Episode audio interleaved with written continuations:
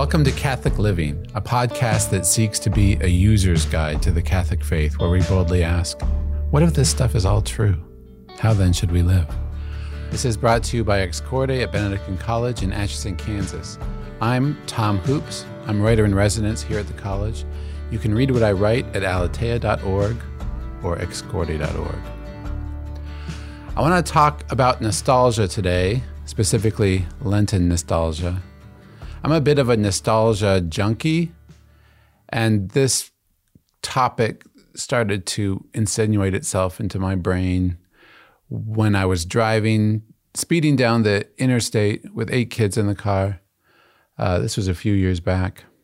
I say eight kids. I have nine children, but the oldest had just gotten married, was starting a family of her own. And uh, I really missed her. And I also had a very powerful feeling of nostalgia about the way it was back in the day. We were listening to Marie Bellet, who's a Catholic mom, singer, and songwriter, and my wife was crying her eyes out. I kept thinking of the past and how it affected who we are in the present, and how who we are in the present was affecting who we would be in the future, which is, I think, exactly what nostalgia does for us. I especially think of nostalgia at holidays, at Thanksgiving, at Christmas, and at Holy Week, and throughout Lent. Now, nostalgia can be a very powerful force for good. It can be also a very powerful force for negative. And I'm going to explain a little bit about what I mean by that. But first, I was especially struck by nostalgia and the power of nostalgia in 2004 when The Passion of the Christ came out. I was the editor of the National Catholic Register at the time. And uh, I was both looking over reviews and running reviews and kind of deep in the contemplation of the phenomenon that was that movie in 2004. And I'll never forget two reviews in particular. One is from the um, late, great Roger Ebert, who was a film critic in Chicago. And he said that uh, he wanted to evaluate the film not on what he thought it should be, but what Mel Gibson wanted it to be. He said, It is clear that Mel Gibson wanted to make graphic and inescapable the price that Jesus paid when he died for our sins. He said, Anyone raised as a Catholic will be familiar with the stops along the way. He pointed out that the screenplay was based on the 14 stations of the cross, and he said, As an altar boy serving during the stations on Fridays in Lent, I was encouraged to meditate on Christ's suffering. And I remember the chants as the priest led the way from one station to the other. At the cross, her station keeping, stood the mournful mother weeping, close to Jesus to the last. He said when he was an altar boy, this was not necessarily a deep spiritual experience. Christ suffered, Christ died, Christ rose for us, we got redeemed. Let's hope we get back in time for the Illinois basketball game on TV. But he said it has a way of working its way into your soul. Barbara Nicolosi said the same thing. She was uh, working in Hollywood as a screenwriter. She's uh, she was one of the screenwriters on the Fatima movie recently. She was writing for the National Catholic Register at the time, but I think she was on her blog when she wrote that she asked her sister Allison her experience of the film. She said her sister just looked at her and said, I sat here and quietly cried for two hours. Uh, she says the reason why is that she comes from a particular kind of stock, she called it. Uh, we are people who have spent thousands of hours brooding over the sorrowful mysteries. We are rosary people. We're people who really do Lent, she said, for whom Passion Week is the center of the year. We think of the Mass as an unbloody sacrifice that only has power because it recreates the one bloody sacrifice of Calvary. We make the stations and holy hours and read the scriptures and go on retreats and honor the Sacred Heart and offer things up and go to confession pretty much monthly. So she said, when the Passion of the Christ came out, it was nothing new to this group of people. We had seen in our mind's eye exactly these images a million times, she said. That reminded me of my own Catholic nostalgia and how Lent has affected me over the years, and particularly how Fridays in Lent have changed me over the years. So, as a child, you wake up and it's Friday. You don't understand why adults say TGIF or at least they did when I was a kid. Thank God it's Friday. For a child, Friday is painful because it's almost, but not yet, Saturday. The week feels like school should be over, but you still have to go to school. In Lent, your lunch bag has a peanut butter and jelly sandwich in it. You like peanut butter and jelly better than bologna, but for some reason you kind of wish you had bologna when it's a Friday in Lent. After school comes dinner fish sticks and rice with ketchup.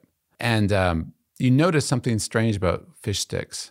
And I have noticed this my whole life, starting when I was eight. Fish sticks are always either burnt or too mushy, and they seem to get colder faster than any other food that is ever served. So you eat cold fish sticks and ketchupy rice. And then you go to Stations of the Cross, which happens at the worst possible time on a Friday evening when you want to be doing anything else but going to church. You don't understand why you have to sit in the back of the church and you don't see most of the stations. It would make more sense if you walked from station to station, but usually, if the church is too full, you can't do that. If you serve at the stations of the cross, then you do get to walk from station to station. The, your arms ache holding the cross, the surplice itches, and you, but you don't hate it. You feel like you're helping Jesus to be the center of attention. You feel noble and good when you serve at stations of the cross. If you're not serving at stations, the stations always seem too long, but you endure it with kind of a peaceful resignation instead of an irritated boredom because Jesus sacrificed all this for you. The least you could do is sit through stations of the cross.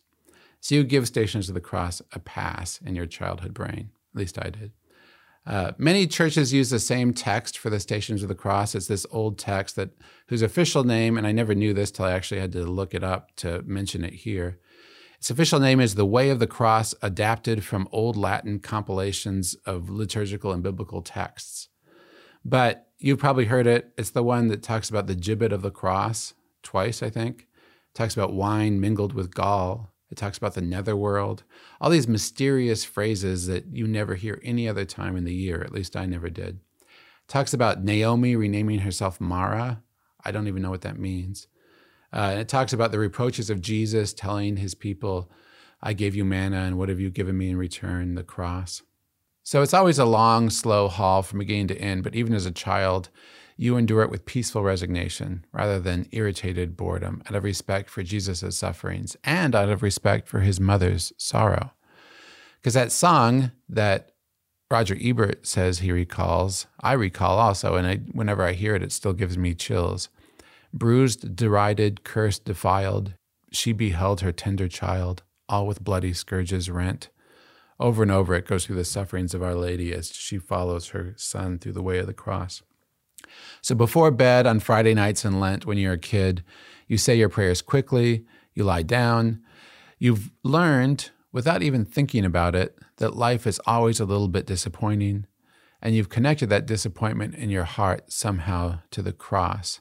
You've also learned that the pride and glory of life comes from Jesus, who suffered all this nobly.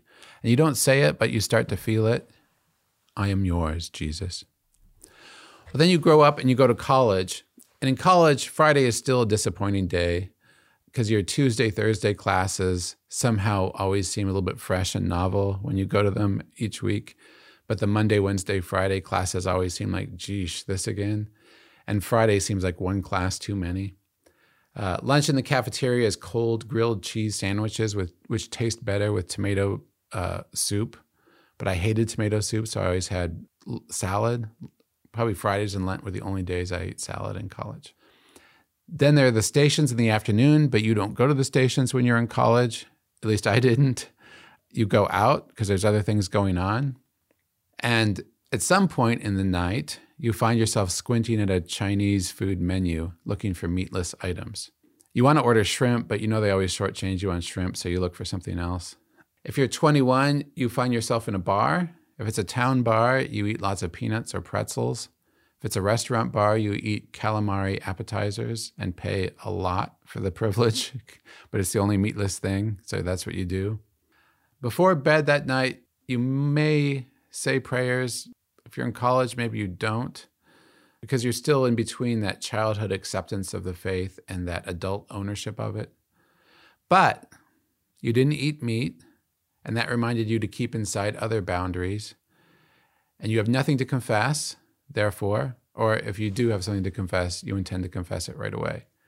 Jesus has kept his claim on you. Then you get married and have kids, and you experience Fridays as an adult. That's when you wake up Friday morning and you are thankful that it is Friday. Because Friday is like a light day of work before the weekend comes. For some reason, everything seems to be dialed down in fr- on Fridays in the workplace. You go out to eat maybe with your office mates because it's Friday, and Protestants and non practicing Catholics all order meat, which you remember you can't really be offended by because this is one of the precepts of the church, which means it's only sinful if you're Catholic. So you get fish and chips, which are always disappointing, at least to me. So you no longer get salad because as an adult, salad is something that you always expect to have chicken with. And you can't imagine eating salad without chicken. At least I can't. So on Fridays, you go home and no one has thought of dinner because it's Friday. And the quick options have already been taken up during the week. You already had spaghetti.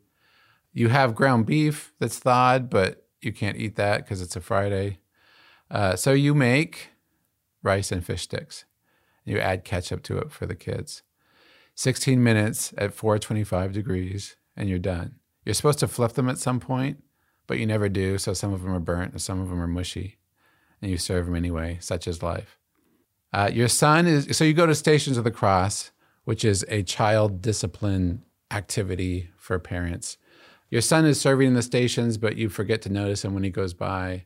So anything he says, you won't be able to truthfully respond to, oh, yeah, I saw that, but whatever, you'll figure out something to say. But then you notice something, even though it happens at the worst time, it's extending the day right when people want to be relaxing at home. Your children are a little bit more focused at the stations of the cross than they are at Mass. I'm not sure what it is. Maybe it's they're feeling exactly what I felt back when I was a kid that you owe Jesus at least enough respect to pay attention during stations.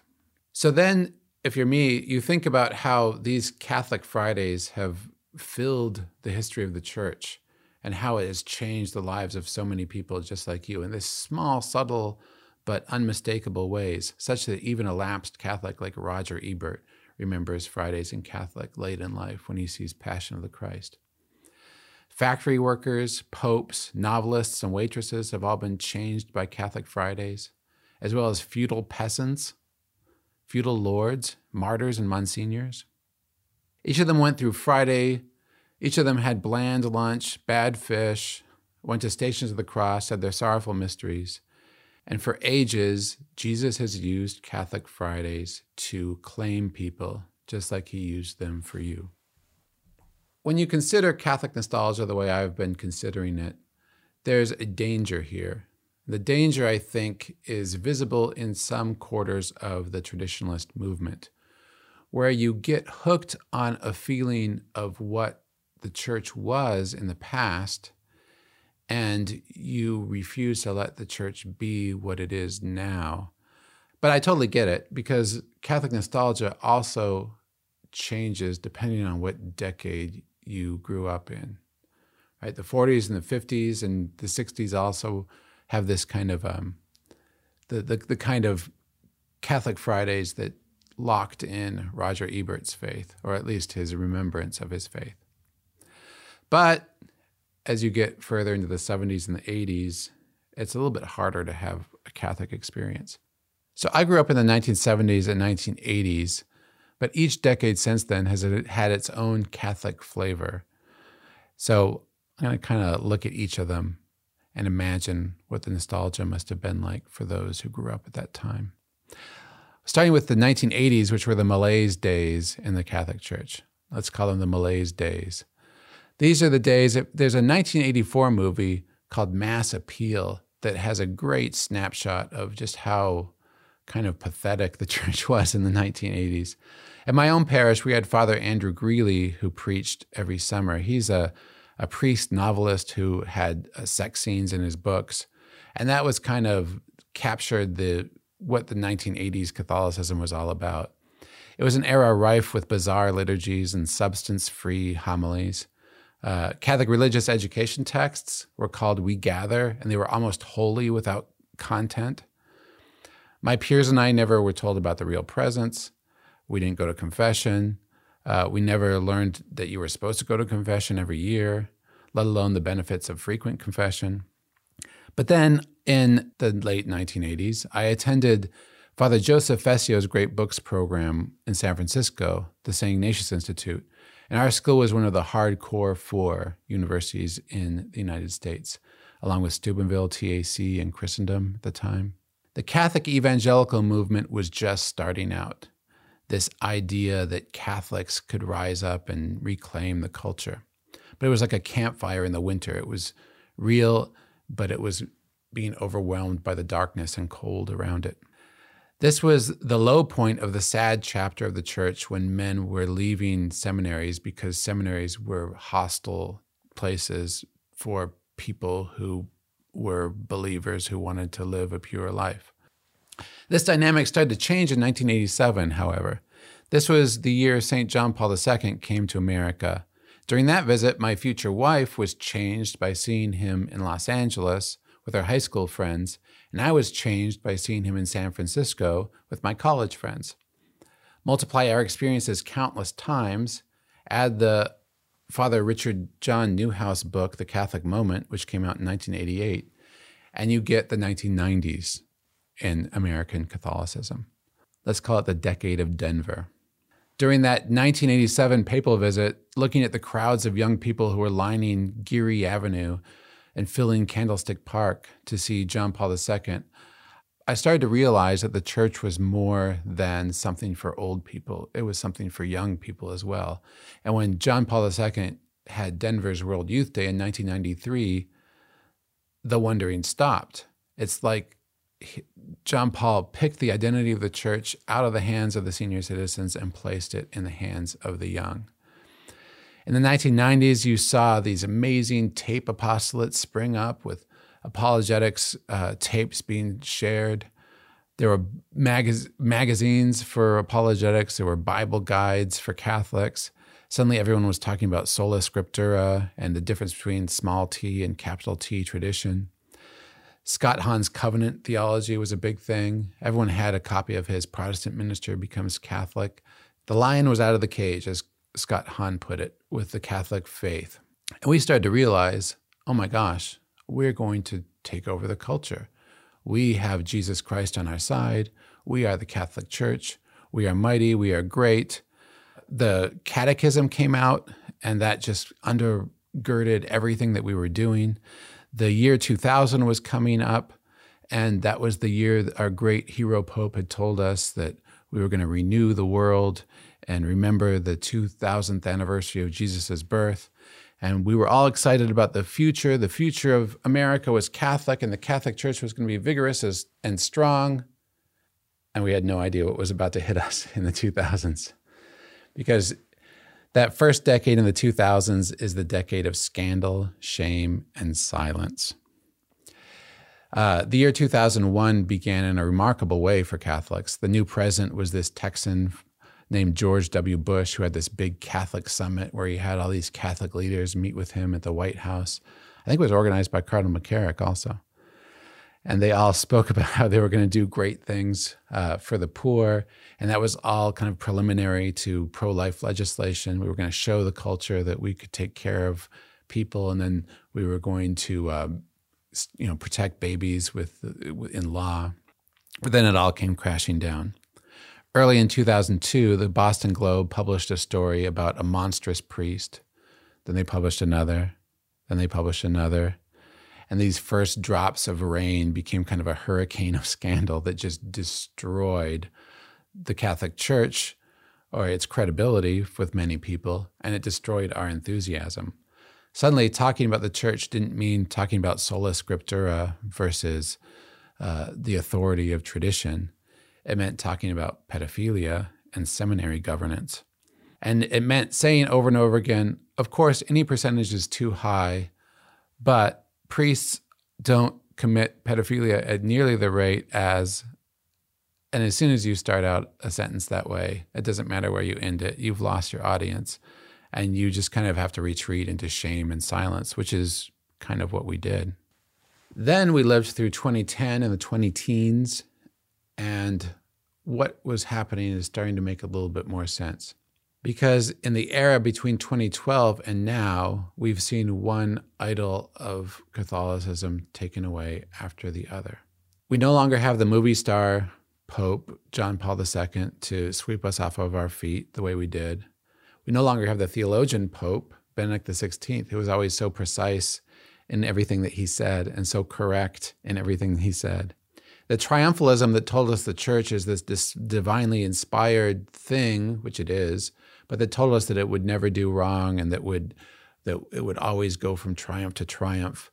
It became impossible to believe that anymore, especially after Cardinal, Cardinal McCarrick a couple of years ago. We can no longer even say that the church is committed, despite anything else, despite scandals, despite other problems, the church is at least committed to always giving us the sacraments no matter what. Because after the pandemic, so many people were denied the sacraments, sometimes with good reason, but uh, people saw confession taken away from them, people saw Mass taken away from them they saw not much, nothing given to them in replace, except for maybe a digital camera and an empty church somewhere. So we'll see what the 2020s have to bring.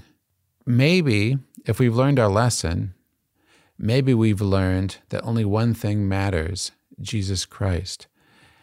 And maybe what we're meant to learn is what the stations of the cross were trying to teach us all along what those Catholic Fridays have been trying to ingrain in our hearts all along. Because a lesson of the Stations of the Cross is don't trust in men. Uh, trust in Jesus Christ. It is He alone who saves. We believe in Him because He died for us and He rose for us. And we believe in the Creed because He died for us and He rose for us in order to ratify the Creed. We believe in the Church, absolutely, but only because of Him.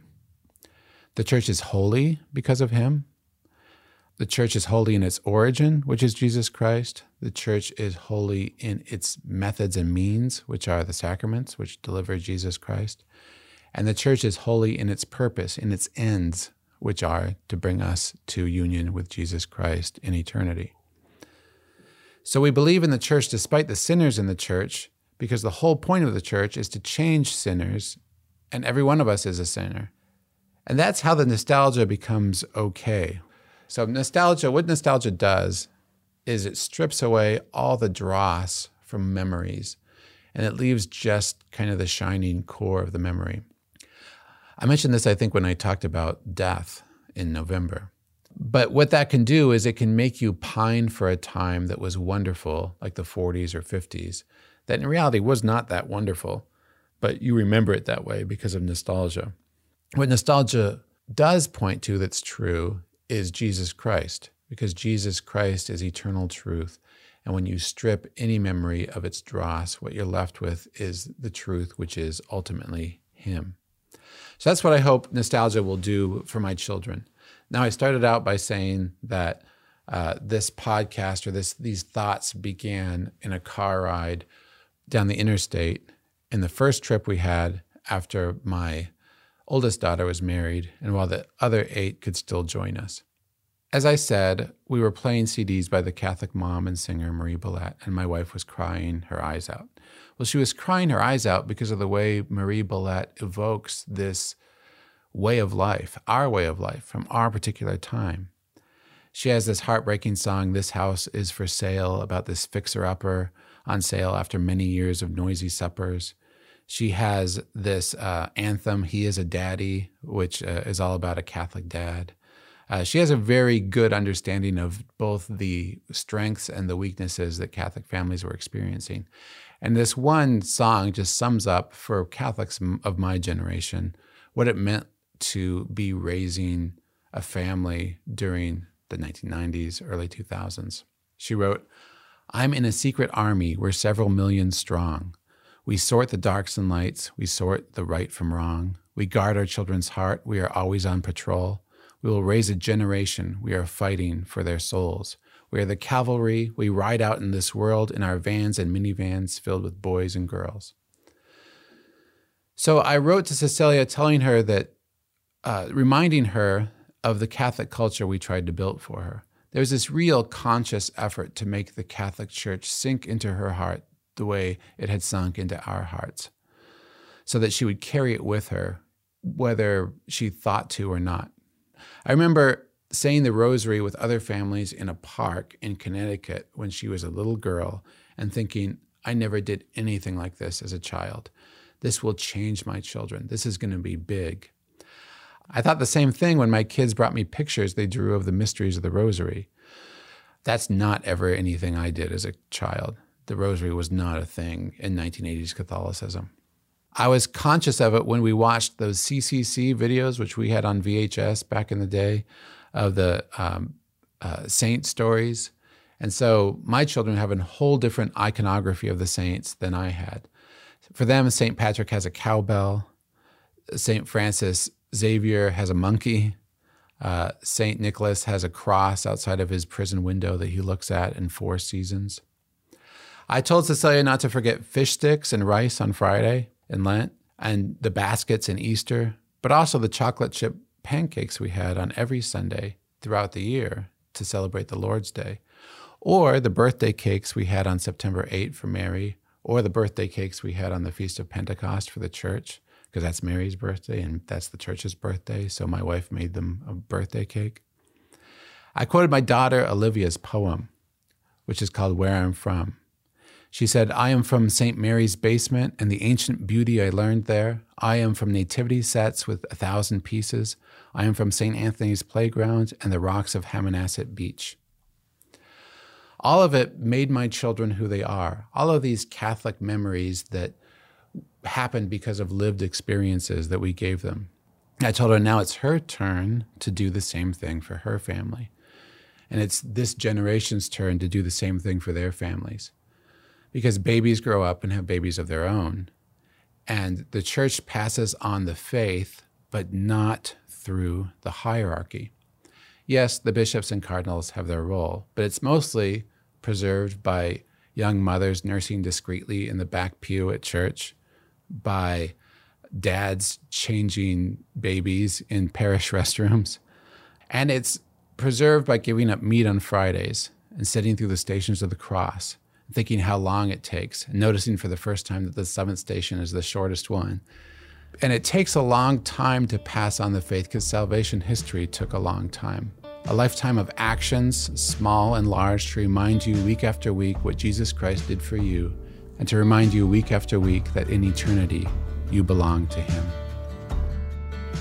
Thanks for listening. I'm Tom Hoopes, and this is the Catholic Living podcast produced by Ex Corde at Benedictine College in Atchison, Kansas. Our mission is to produce media that will transform culture in America through Benedictine's mission of community, faith, and scholarship. Visit us at excorde.org.